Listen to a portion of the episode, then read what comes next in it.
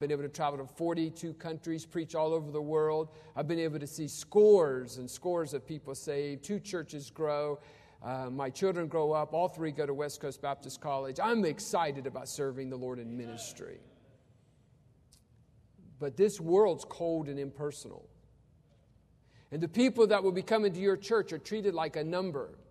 Monday morning, a lady, a single mom in our church, she came to our church and and uh, excuse me, she came to my office on Monday morning and didn't have an appointment, and her eyes were bloodshot. And, and uh, my secretary said, uh, uh, Tiffany needs to see you. And, and um, I said, okay. Uh, so uh, Tiffany came into my office, and, and a single mom of two just got laid off. She has, doesn't know what she's, what she's going to do. Life turned upside down, impersonal. in the corporate world, people are treated like numbers. And this has infiltrated the church. And may I tell you, people are not numbers, they're, they're real. And we see this story here. And, I, and, and you know the story, and our time will go by real quickly, but in Luke chapter 10, we know it's the story of the Good Samaritan. And I'd like to, I, I, would like in this afternoon session to say this is that we must realize that we're called to serve and we're called to care for other people. And if that, that would be my overriding philosophy as a pastor. And there's lots of components to that sermon preparation and preaching and visitation and answering correspondence. But oh, my overall philosophy of ministry is this is that I am called to serve and care for other people. Period. And then everything else has to fit into that. And I'm reminded of Philippians 2, verses 3 and 4. Let nothing be done through strife or vainglory, but in lowliness of mind, let each esteem other better than themselves. Look not every man on his own thing but every man also in the things of other. Mark 9, verse 41. For whosoever shall give you a cup of water to drink in my name, because ye belong to Christ, verily I say unto you, he shall not lose his reward. 1 John 4 and verse number 11. Beloved, if God so loved us, we ought also to love one another. Romans 12 and verse 10. Be kindly affection one to another with brotherly love, in honor preferring one another. These verses encapsulate my philosophy of, of building a church, and that is, is that I am called to serve and care for other people. I'd like to give you five things that characterize an uncaring person, and then five things that are part of a caring person uh, in our time uh, this afternoon. We have this story in Luke chapter 10, verses 25 through 29. For the sake of time, we'll not read this story, but in verse number 25, we know there's a certain lawyer. A lawyer was not an attorney as we may think today, but he was an expert in the Old Testament law, a religious scholar. His, his jobs in particular was to interpret Mosaic law and to guide people on how it related to their lives. And in verse 25, we see the man stood up. He was, he was going to confront or tempt or test Jesus. And he wasn't really interested in Jesus' teaching as much as he was in trying to trick him. And we know that Jesus um, would often. Uh, he, he would often turn their ridiculous religious riddles around on them. And, and he asked the question Teacher, what shall I do to inherit eternal life? Um, this was no, not so much seeking truth as it was a philosophy uh, philosophical play, an intellectual trap. In other words, the, the, the master in the Mosaic law was, was saying, Because you're supposed to be a great teacher, uh, tell me how to find life in its fullness and how to find true happiness now and for eternity. And then we know the story that Jesus tells about the parable uh, uh of the Good Samaritan. Here's some thoughts that I'd like to share with you that come out of that story of the Good Samaritan. Number one, uncaring people are too inflated. Uncaring people are too inflated. This means that I'm egotistical, I'm self centered. And what we learn from that story is the priest and the Levite, they were busy, they were important men. At least they were important in their own minds. And uh, far too often we fail to care for those who are hurting because we, we don't want any interruption in our plans. We don't comfort people or help them simply because we are overinflated with ourselves. the call comes in at 2 o'clock in the morning on a Monday morning. I've preached four times that Sunday. I'm tired. But someone needs me at the hospital. They call me as their pastor. I have a decision to make my sleep, my schedule for the next day. Some other pastor in our ministry can do it, or they called their pastor. And so I get out of bed and I go serve. The priest and the Levite, they were too busy with their lives to tend to the needs of this man who had been beaten and robbed. If you become a pastor of a church, whether it's a church plant or you're doing a replant or a small church, you cannot be the priest and the Levite that's full of your own self to the detriment of, of turning away people because you're not interested in helping them. Number two, uncaring people are too impetuous. Uncaring people are too impetuous. We are always in a hurry.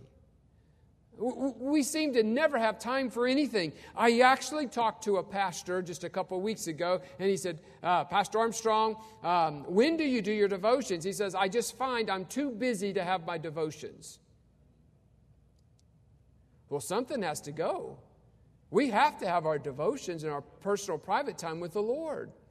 But uncaring people or uncaring pastors are too impetuous and we're just too busy to do those things. And i believe both the priest and the levite in this story they passed by because they were too they were late for work. They were late to go to their next religious appointment. And after all they had thousands of people depending on them in jerusalem. And how often we fail to listen to the concerns of others simply because we're too busy some of you think, well, I can't wait to get out of college because I won't be so busy. Here I am, I'm studying for this project, and, and this, I'm preparing for this project, studying for this test, and, and I have to work, and I'm just so busy. I can't wait to get out of school because I won't be as busy. That's laughable. Um, last week, the week before Easter, I wasn't trying to it just happened over 80 hours worked. Ministry necessitates lots of hours. Uh, I, in order to see my wife last week before Easter Sunday, in order to see my wife, I had to take her with me on my visits, and, and we ate very quickly. Um, um, and not one night did I get home. Not one night did I get home before 9 o'clock at night. But would you hear me? I love what I do. That's no complaint. And that's not to scare any of you. Oh, no, I'm going into ministry, I have to work 80 hours a week. Well, that's what it took last week to get ready for Easter Sunday and all the other situations going on in our ministry. But I love it. I love ministry because I get to be involved in the details of people's lives. I've met too many people just too busy Uncaring pastors or people are too isolated, number three. Uncaring people or pastors are too isolated. And pastors in churches have often become masters at this. Uh, they, uh, pastors separate themselves by adding layers of protection so that, so that other church members can't see the real us. And um, we, we often are afraid to get involved in the details of other people's lives. Um, uh, because they may see something in our life. Pastor Johnson did a wonderful job in starting Tucson Baptist Church, and I'm thankful for his influence. But as soon as he finished preaching, he went straight to his office. He never went to the lobby to shake hands. He was never involved in the people's uh, lives. In fact, um, uh, before I became pastor, most of the church members had never set foot in Pastor Johnson's office unless there was a problem. And I said, That's a terrible reason to have to come to the pastor's office because there's a problem. I said, My office is open, it's welcome. I have the children come by every Sunday night to get candy. I, I want people to be in touch with their pastor. It's not always convenient, but my people know that I care about them.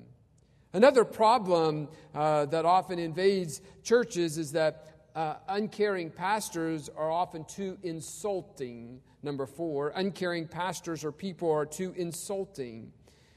They always think somebody else will help. Um, when some people hear about a problem in another person's life, uh, uh, instead of trying to be a help, they want to tell other people about the problem. I have learned through 25 years of ministry that, that uh, really I don't need to tell anyone else about someone else's problem if they're not part of the solution. Because once I tell them about the problem, they become part of the problem. And, and I've learned that it is critical that we protect people who trust us with their problems. Um, but the fifth one is the one that I'd like for all of us to truly grab hold of this afternoon. You guys are the millennial generation. Um, I'm old. My son Jonathan, most of you know Jonathan, he's, uh, he's working with me full time now, and um, uh, he graduates June 4th.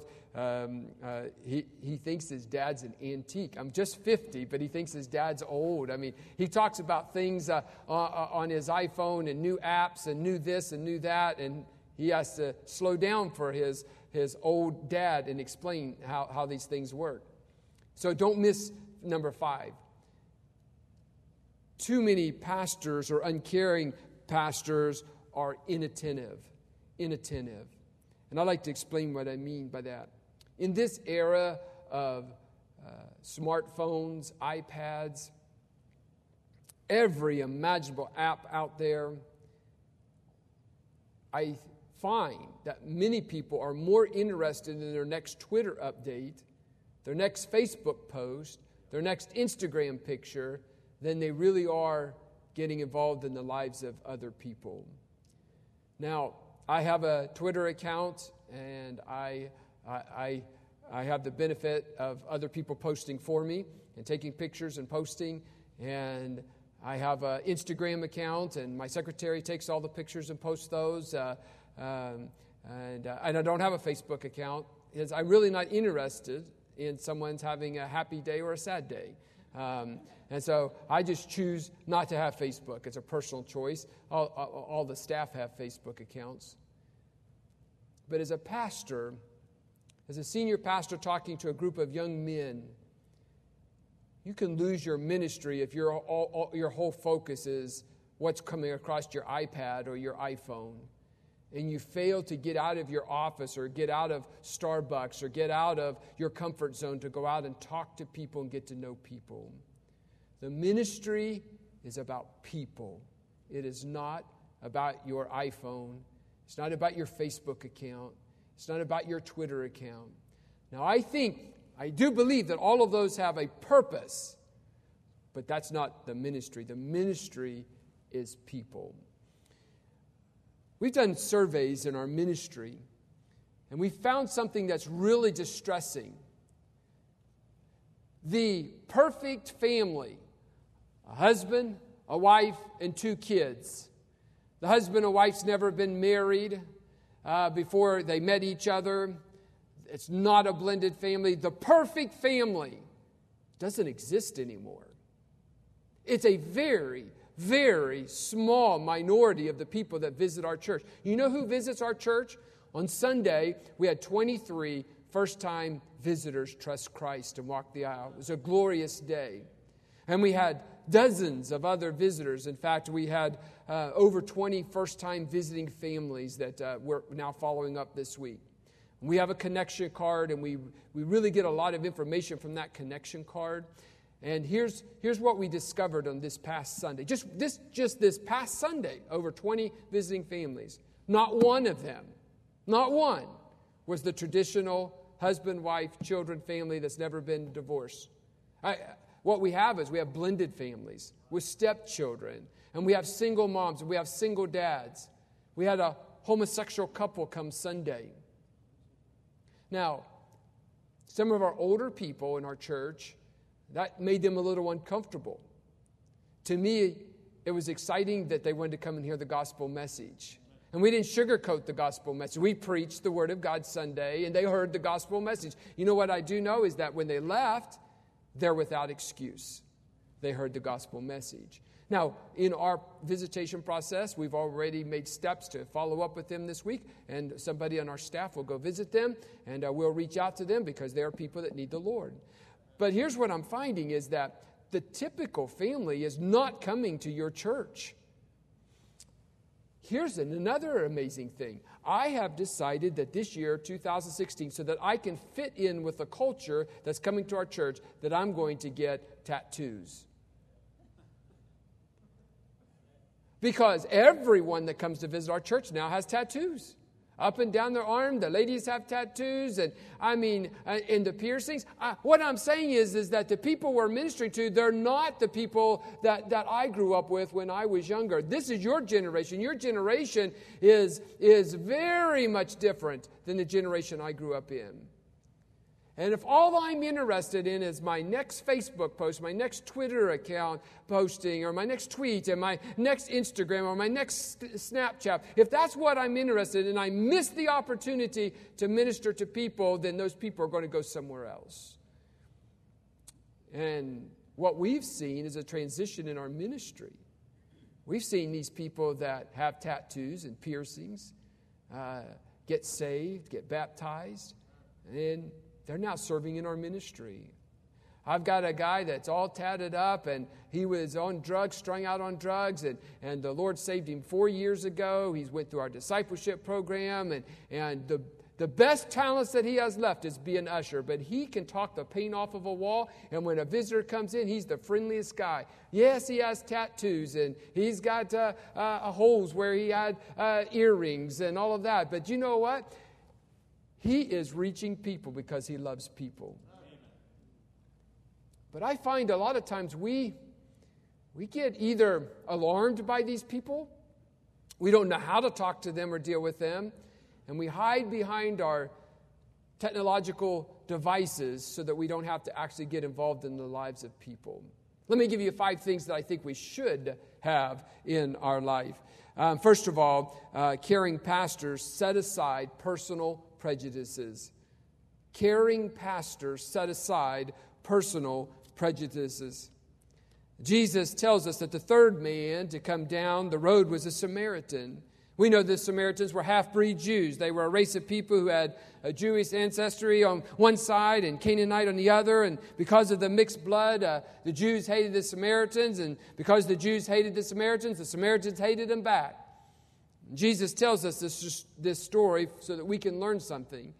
And when people are hurting, it's a caring person who sets aside, sets, uh, sets aside personal prejudice. And here's what I do find Jesus died for all races, all people of color, and every person of the different socioeconomic backgrounds that exist.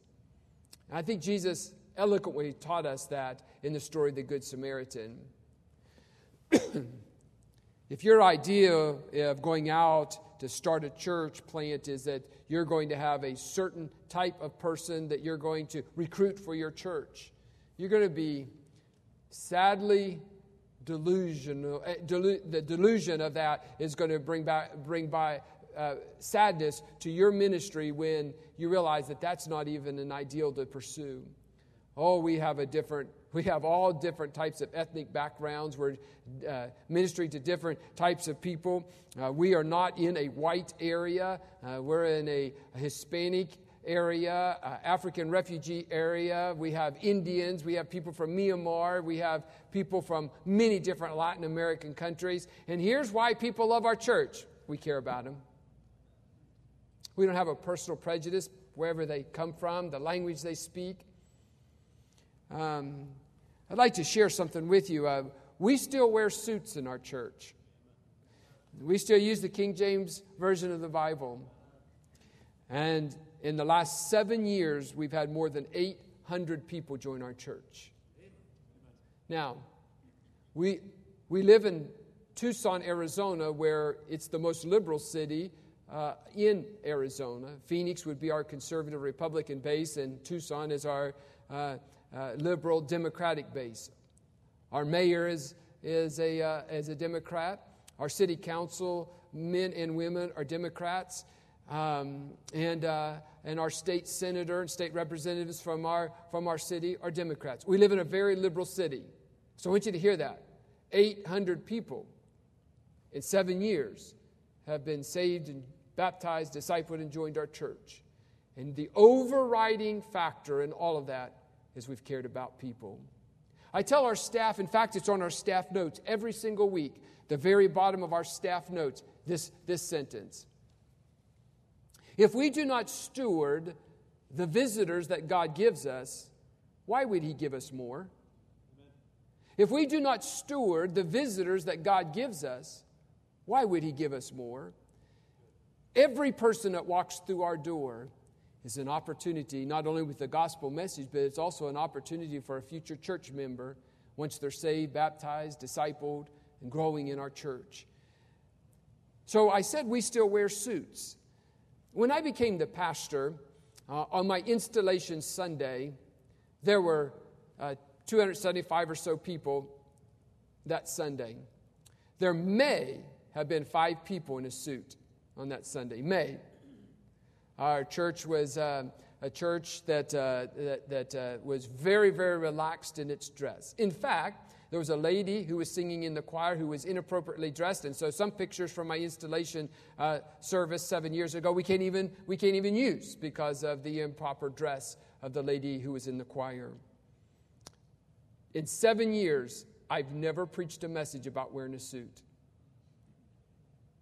In seven years, I have never preached one message about a woman uh, wearing a dress or a skirt to church. Not one time. But men who will have the opportunity to preach this book, here's what I have preached is that we have repeated examples throughout the Old and New Testament that every time someone came to the temple or the church, they brought their best. And it's amazing to me that when you preach the principles of the Word of God, people will follow. And now in our youth group, it's amazing. Our young men, they look forward to dressing up every Sunday. Every one of our ushers is in a suit. All, uh, many of our men are in a suit. You say, well, does a suit make you a better church? Absolutely not. But here's what I will say they will follow the leadership of the pastor who cares about them. So set aside some of those personal prejudices and, and be, be the leader caring for your people and see what the Lord does. I, I really am tired of the movement that's going on today in some of our circles where some of the guys who may even preach from the King James, here's what the, here's what, here's their philosophy of ministry. I have to be like the world to reach the world. And it's not biblical. I wish all of you would hear that. We've had 800 people in a liberal city trust Christ, join our church in seven years, and um, we've been super conservative about it, and we haven't had to try to go be like the world to do it. And, um, and a caring pastor sets aside those personal prejudices and realizes my responsibility is to um, meet the needs of people. Number two, caring pastors notice personal pain. Caring pastors notice personal pain. Our people are hurting today. They're yelled at in the job, they're dismissed in the job place, families are a wreck. I, am here to tell you from personal experience that most families are in some type of personal crisis financially, socially, in their workplace even in their church relationships. And we as pastors have to notice and recognize personal pain. In Luke chapter 10, I think it's interesting is that it was the Samaritan when he came where he was that he saw him. And unlike the priest and the Levite, it seems that the Samaritan came over and he took the time to inspect the man, to look at him. we can never be too busy to stop and take the time to hear people's issues their heartaches and what's going on and show them that we care. And so the Good Samaritan, he disregarded his own safety and he went over and he saw the beaten man that was naked and half dressed uh, and, um, and he was left near dead. What a great example that sometimes we have to stop and take the time to see what is wrong in someone's life in order to be able to help them. Number three, caring pastors take time to be pleasant providers. Caring pastors take time to be pleasant providers. We certainly know the story how the Good Samaritan was a, a great provider. He even paid the man's bill. I don't need to retell you that story, but here's what. Here's what I would, would like to say when it comes to the church and the philosophy behind a church is that we must recognize the needs that people have and look for ways to provide for their needs with a pleasant disposition. You may have just gotten out of a really difficult counseling session with someone that you're frustrated with. You can't carry that frustration over into the next person that you deal with. Um, there's a lot of pastors that's bitter and angry about the calling of God on their life. I could name names uh, this afternoon of pastors. Uh, why would I ever want to go to their church? They're just so salty. Like, are you are you an example of what a Christian is? You're, you're just jaded and you're bitter. I've asked the Lord if I ever become like that, that He would go ahead and remove me from uh, being in ministry, because it's a terrible example. Every time someone's willing to share a need, and you have an opportunity to hear that need, first and foremost, you have an opportunity to pray for them. And a lot of times, that is a, all that someone's looking for is just someone that will care and pray for them.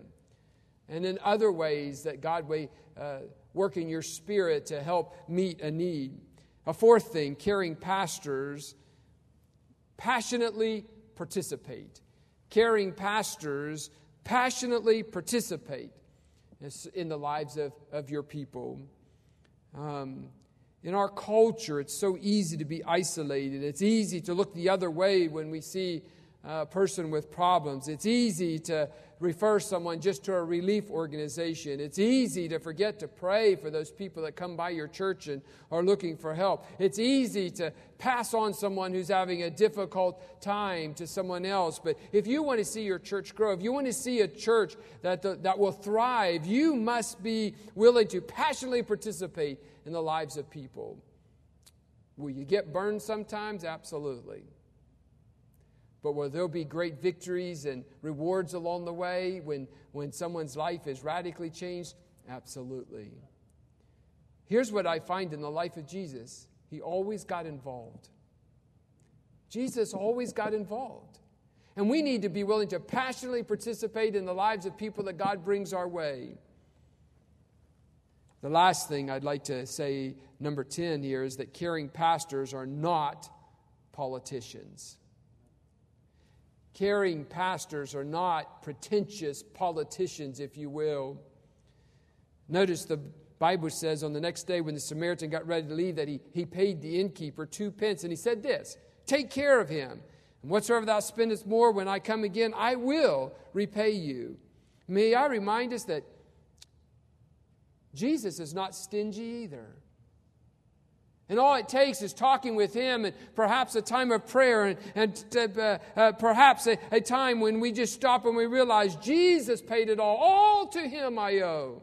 Sin hath left the crimson stain. He washed it white as snow. May we be reminded what Jesus did for us. And so, therefore, may we not act as some politician, always trying to be politically correct. Preach the word, but love people.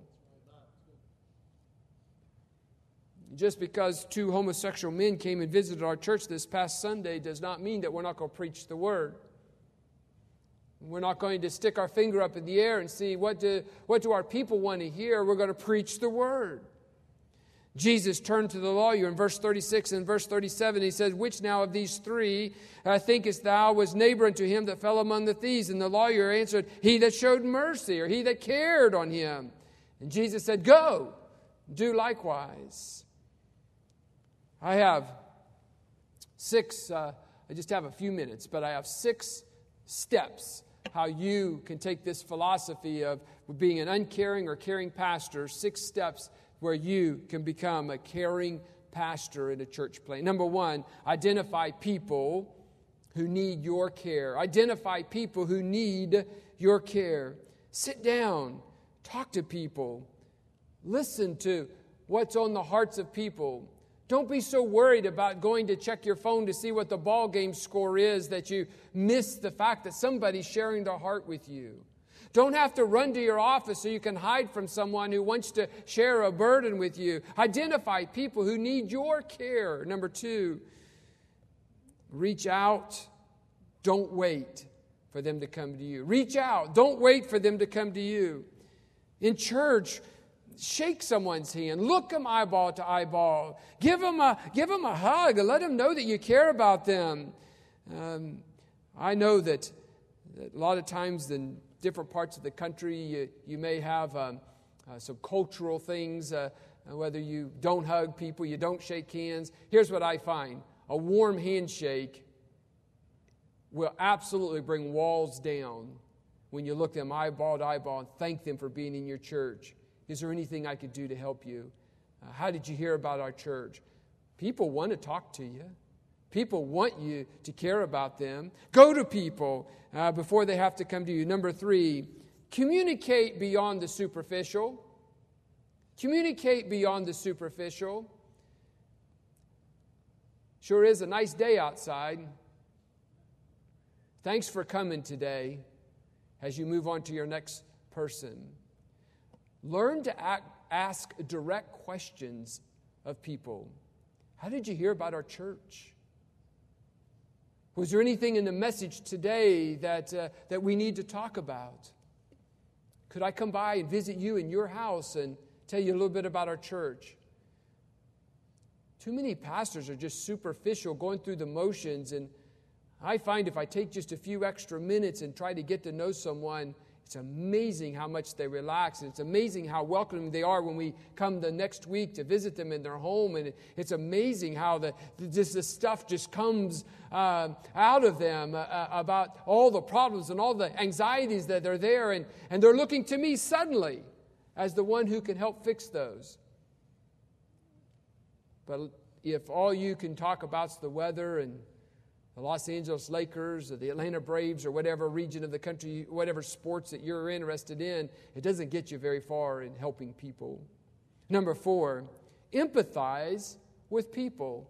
Empathize with people. The Bible still says that we're to bear ye one another's burdens and so fulfill the law of Christ. Let people know that you're willing to help them and, and, and they're having a surgery and, and they're anxious about it and, and go sit with them. Uh, they, they have a, a, a, distressing doctor's visits where they're going to get bad news. Be willing to go. There's a death in the family. Offer to go and just sit and offer counsel and advice. Make yourself available. Empathize with people's situations. It's not just about getting them to come, okay, I had 50 visitors on Sunday and, and then they leave and you never do anything with them. Empathize. Get to know people. Number five, listen without judging. Listen without judging. I am amazed that the people who come through our doors now have no idea what the word salvation means. These people have never heard the word regeneration. If they have heard the word baptism, in our city anyway, it's in the context of Catholicism. Our people have never heard words like born again. And so actually, I've had to learn to listen to people without judging them as, man, you guys are really ignorant. Did you never go to school? Uh, did you never have vacation Bible school? Did you never go to Sunday school? Our people today are ignorant of what you've learned in four years of college or a lifetime of being in church and college. And so we need to listen and then, every time necessary, go back and start at the beginning and explain why we're doing, why we believe what we believe um, and when we do that, when we, when we empathize and then we listen without judging, it causes that person to open up and they know they're not being judged because, because uh, they don't know everything we know. The sixth thing is, is um, respond always to everyone who comes to your church. Respond always to everyone that comes to your church. And whether it's a gift or whether it's a card, whether it's a, a text, whether it's a phone call, whether it's a visit, no one should ever come to your church without hearing from you. Now, here's what I've tried to, to discuss this afternoon. In my own personal philosophy of ministry, in planting a church or replanting a church, Tucson Baptist Church, the overriding philosophy is that I want to serve my community and show them that I care for them. And, and really, I use Luke chapter 10, the story of the Good Samaritan, as my foundational principle that it doesn't matter who that person is if I can reach them with the gospel message. And may I challenge all of you to take these simple principles, and they are simple. But if you're not willing to do the simple things, you'll never have a church that's going to grow and be used as it could be if you're not willing to care and serve the people of your community. Let's stand together. Thank you so much for your great attention. Father, thank you for this opportunity to be with the students and church planters. I pray that something may reinforce something that's been taught in a class or a perhaps a weekend ministry. Maybe it's been a challenge, uh, just something that can help a student as they're getting ready to go out and plan a church. I know that many are concerned about projects, tests, quizzes, workloads. I pray, Father in heaven, that you would meet those needs. Bless the students now as they go their different ways. I pray that you will use this, this, this graduating class here at West Coast Baptist College to turn our United States of America upside down. So use them in a great way in Jesus' name. Amen.